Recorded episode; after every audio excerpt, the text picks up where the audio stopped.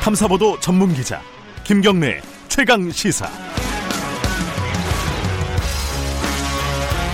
네, 김경래 최강 시사 2부 시작하겠습니다. 2부에서는 정치권 소식 좀 알아보죠.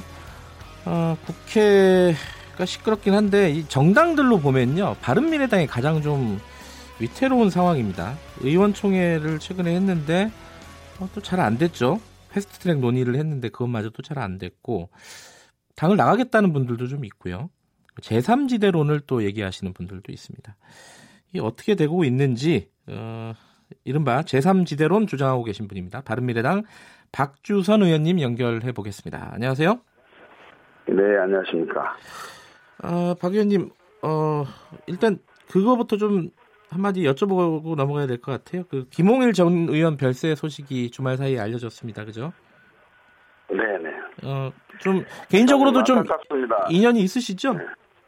아, 제가 잘 알죠. 알고 예. 그참 민주주의를 이루어가는 과정에서 네. 가장 큰 헌신과 희생의 대명사가 아닌가 싶은데 네. 결국 그 고문 후유증을 이겨내지 못하고 세상을 떠서 너무 안타깝습니다. 예. 어, 관련된 소식은 뭐 3부에서 저희들이 따로 좀 진행을 할 거고요. 저 정치권 소식 어, 바른미래당 얘기 좀 본격적으로 나눠보겠습니다. 그박 의원님이 주장하시는 제3지대론이요. 이게 정확하게 네. 뭐고 어떻게 진행되고 있는지 좀 먼저 간단하게 좀 말씀해 주세요.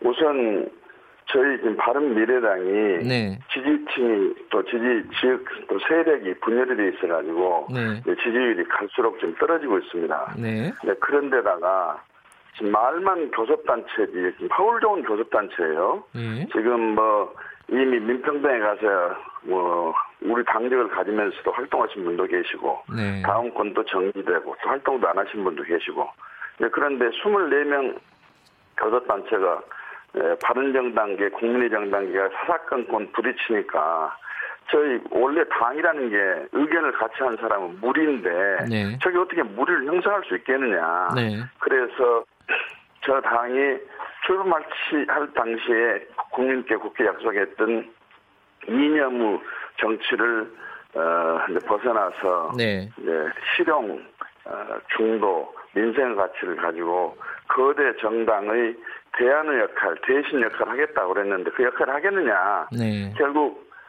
이 정계 개편 와중에서 소멸이 되고 해체가 되지 않겠느냐 하는 음. 국민적 시각이 있는데다가 언론도 자꾸 그런 식으로 보도를 하고 있기 때문에 네. 내일 모레 없어질 당에 대해서 국민이 누가 지지를 하겠습니까? 그렇기 음. 때문에 우리가 반드시 제3정당의 중도 실용 민생 정치는 필요하다는 것이 국민적 공감대가 이루어져 있기 때문에 예. 저희 바른미래당이 주로 해서 제3지대에서 빅텐트를 쳐서 이, 이 3정당의 역할에 동조하신 분들을 모아가지고 함께 하자는 이런 주장인데 그 1단계로 예. 국민의당을 함께 했다가 지금 탈당을 해가지고 민주평화당을 만든 분들이 예. 지금 함께 하자고 그러거든요. 예. 그러면 이제 원래 바른 미래당을 같이 해시할 분들이기 때문에 이분들이 네. 들어오게 되면 바른 미래당도 커지게 되는 거죠. 예. 그렇게 그래서 저는 주장을 그렇게 하고 있습니다. 그러면 민주평화당하고 바른 미래당하고 당대당 통합을 말씀하시는 건가요? 구체적으로 얘기하시면? 네, 그것은 이제 실무선에서 네. 통합의 방식과 절차를 논의하게 가면 예. 뭐 당대당 통합이 될 수도 있고 뭐 신설 합당도 될 수도 있고 이제 그런 생각이 좀 들고요. 그다음에 이제 물고기를 잡으려면 그물을 쳐야 된 것처럼 네. 제가 볼 때는 그 더불어민주당도 친문과 반문의 대전쟁이 아마 곧 예고가 되지 않나 싶은데 예. 그래서 exo, exodus 뭐 음. 대량 탈출 사태가 벌어질 것으로 저는 보고 있습니다. 그러면 그런 분들은 반문 정서를 가지신 분들이 대부분일 텐데 네. 그분들과 함께 또 big tent 안에서 모이면 네. 그야말로 명실상부한 제3당의 역할을 할 수 있고 지금 자유한국당은 국정농단의 당 부정부패 정당이라고 그러고 네. 지금 또 더불어민주당은 나라다운 나라를 만든다 하면서도 이번 헌법재판관 임명에서 보듯이 적폐를 본인들은 계속 쌓아가면서도 쌓은지도 몰라요. 음. 그러면 무능해가지고 나라가 지금 어떻게 돼가고 있습니까? 그래서 이 역할을 대신하는 정당은 그 어느 때보다도 꼭 출연해야 할 적기가 지금이다. 저는 그렇게 생각합니다. 그렇게 보면 이제 몇 가지 이제 질문 드릴 게 생기는데 제일 첫 번째는 손학규 대표 거치 문제예요. 지금 어, 일부 어, 최고위원들은 사퇴를 주장하고 있지 않습니까? 그 박주선 의원님은 어떻게 말씀하십니까? 이 손학규 대표의 아니, 거치에 대해서? 대표가 손, 예? 손, 대표께서 사퇴를 하는 것이 능사가 아닙니다. 사퇴를 주장하려면 네. 손 대표가 지지율을 깎아먹는 또는 지지율을 어, 다 올라갈 수 있는 지지율이 올라갔는데 손 대표가 잘못해서 깎아 먹었다 한다면 모르지만 네.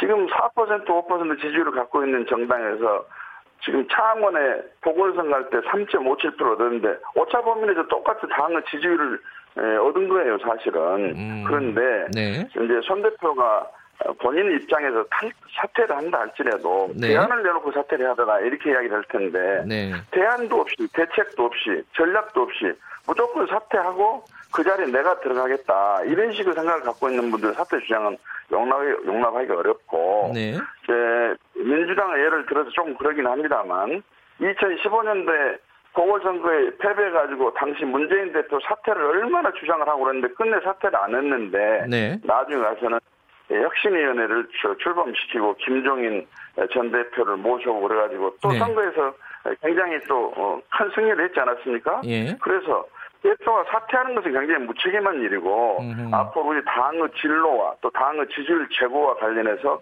어떤 역할을 할 것인지에 대해서 보관과 비전을 제시하라. 그리고 반대파 사퇴를 주장하는 분들도 사퇴를 한 다음에 어떤 식으로 이 당의 지지율을 제고를 해서 어, 저, 저, 전략이나 대응책이 전개가 될 것인지 그 네. 내용을 내놔라. 그래가지고 당내에서 심도 있는 토론을 하자 저는 그런 주장을 하고 있습니다. 그런데 지금 이제 혁신위원장으로 사실 정명국 의원에게 좀 어, 제안을 하지 않았습니까? 근데 그 사실상 거절을 한 상황이잖아요. 이게 그러니까 뭔가 당을 다시 추스리려고 해도 현실적으로 잘 안 되는 거 아니냐 이런 시각도 있더라고요. 그러니까 우리 당 내에서만 가지고는 안 되니까. 아 그래서 네. 그래서 제기하는 거죠. 예. 예. 그 일부에서는요. 어, 요 말씀, 예. 요 질문에 대해서는 박 의원님이 상당히 좀 뭐랄까요, 이 격한 반응을 많이 보이시던데 이 호남당으로 가는 거 아니냐, 지역주의에 다시 한번 기대려고 하는 거 아니냐, 잘 안 되니까 한마디로 뭐 이런 시각들이 일부 있는 건 사실입니다. 이 부분에 대해서는 어떻게 생각하십니까? 우리 사회자께서 한번 말씀을 드려볼게요. 예, 예. 이분 네, 민주평화당 분들은 예. 바른정당이 통합을 하자고 주장했을 당시에 국민의당 소속이었습니다. 예예. 그런데 국민의당에서 이탈해가지고 민주평화당을 만들었는데 네. 역시 민주평화당도 어, 역시 정치적 실험이 끝났고 이래는 안 되기 때문에 함께 하자. 그렇다면 예. 다시 국민의당의 했던 그 동, 동질성을 가지고 있는 분들이 함께 하기 때문에 예. 거기 더 큰 다른 미래당이 더 크게 되는 것이죠. 예. 그러면 지금은 우리 바른미래당에 에, 지금 호남 출신 의원들이 다섯 분밖에 안 계십니다만은 네네. 지금 바른정당이 국민의당하고 통합을 하려고 하자고 했을 때는 지역구 호남 출신 지역구가 의원들이 23명이 계셨어요. 예. 그럼 그때는 왜 바른정당이 이 23명이나 호남 지역구를 가진 국회의원들이 있는데 통합하자고 그랬습니까? 예. 그 지역 정당 만들려고, 만들려고 통합하자고 그랬습니까? 음. 그런 말은 말이 안 된다 이런 말씀이시네요. 어, 그렇죠. 예. 그 아니, 미... 정치 세력이 좀 확대가 돼가지고 네. 우리 당이 소멸을 우려가 있다고 국민들이 이렇게 판단하고 시각을 가지고 계신 분들이 많으시니까 예. 우리가 흩어지지 않고 다시 모아서 절대로 우리는 소멸하지 않을 것이라는 네. 의지를 또 행동으로 보여줄 필요가 있지 않느냐. 그래서 예. 지지율을 올릴 수 있지 않느냐 그런 생각합니다. 그 민주평화당 인사들하고 지난주에 회동이 있으셨죠? 예. 그 정동영 대표나 이런 교감은 좀 이루어진 상황입니까? 지금 아까 말씀하신 제, 제3지대론. 어, 예. 어, 저는 그 그동안에 민주평화당 내에 있는 분들, 고문들, 뭐또 네. 유력 국회의원들 이분들하고 사실 만났는데요. 네. 어, 전, 예, 전, 전부 내부에서는 입장이 정리가 돼가지고 예. 제가 주장한 대로 빅텐트 안에서 모이자 그런 에, 동의가 되어 있는 것으로 알고 있습니다. 아, 그럼 교감이 충분히 이루어진 상황이다. 어, 결정만 하면 된다 뭐, 이거네요. 네, 저는 그렇게 생각하고 있습니다. 아, 그러면 손학규 대표의 입장은 어떻습니까? 들어보셨어요? 네, 손 대표께서도 네. 제, 제3지대에 바른미래당이 주도해가지고 빅텐치를 쳐서 네. 어, 중도 실용 민생 정치를 하신 하겠다고 동의하신 분 모든 분들을 영입하고 음. 수용해서 함께 큰 3당을 만들자는데 동의를 하십니다. 예. 하시는데 예. 지금은 공감을 하면서도 어정쩡한 것은 바른정당계에 있는 의원들께서 반대를 하시기 때문에 그렇죠. 대표로서는 대표로서는 네. 당 내에 정리나 네. 조정을 거쳐가지고 목표를 확실히 공개를 하는 것이 맞지 않나. 그 대표 취지는 저는 이해를 하고 네. 방향도 옳다고 저는 봅니다. 근데 당내에 반대하는 어, 의원분들이 어, 많이 있는 것도 사실이지 않습니까? 그죠? 바른 바른 계열 그죠? 근데 그 부분들은 어떤. 식으로 설득을 해 나가실 겁니까? 아니 이제 그분들이 그러면 이대로 네. 가자 하면은 네. 과연 국민의당이 아니 바른미래당이 이렇게 가가지고 어떻게 어떤 전략과 대응책을 가지고 살려낼 수 있는지 대안을 제시를 하라 이 말이에요. 네. 그것도 없이 무조건 대표만 사퇴하라. 또 삼지대 빅텐트도 반대한다고 한다면 결국은 뭐 개혁적 보수를 주장했던 그분이 당을 개혁화를 보수 색깔로 해가지고 마치 바른미래당에 가서 또 다른 보수층을 하나 전리품으로 얻은 것처럼 해가지고 음. 자유한국당으로 가려고 한 것이 아니라 저는 그런 꼼수라고 봅니다. 음. 또 실제로 바른게 의원 중에서 그런 말씀 하신 분도 계세요. 음. 그럼 그렇게 보면요, 현실적으로 한쪽은 민주평화당이랑 지금 합치려고 하고 한쪽은 어, 자유한국당으로 가려고 한다. 그러면 이 바른미래당이 사실상 이게 분당되는 거 아니냐 이렇게 볼 수 있는 거 아니에요? 아니, 그러니까 합, 민주평화하고 합친다고 한 게 아니라 더 나가서 네. 이제 다른 아까 말씀드린 민주당에서 exodus가 발생이 되게 되면 오신 분들 예. 계실 거고 예. 신진 인사들도 오신 분 계실 거고 네. 자유한국당도 마찬가지로 exodus가 일어난다고 저는 봅니다. 아하. 그래서 예, 그런 빅텐트 안에서 우리가 제3당의 예. 역할로 새로운 대한민국을 한번 만드는데 예. 이념을 떠나서 한번 해보자 저는 그런 주장을 예. 하는 거죠. 옛날에 예. 뭐 이런 이야기 하게 되면 뭐 정, 정체성 운운하고 그러는데 노태우, 김영삼, 김종필 이 세 분은 삼당 합당을 해가지고 전혀 정체성이 다른 대로 예. 그래가지고 과거는 묻지 말고 미래로 가자 해서 예.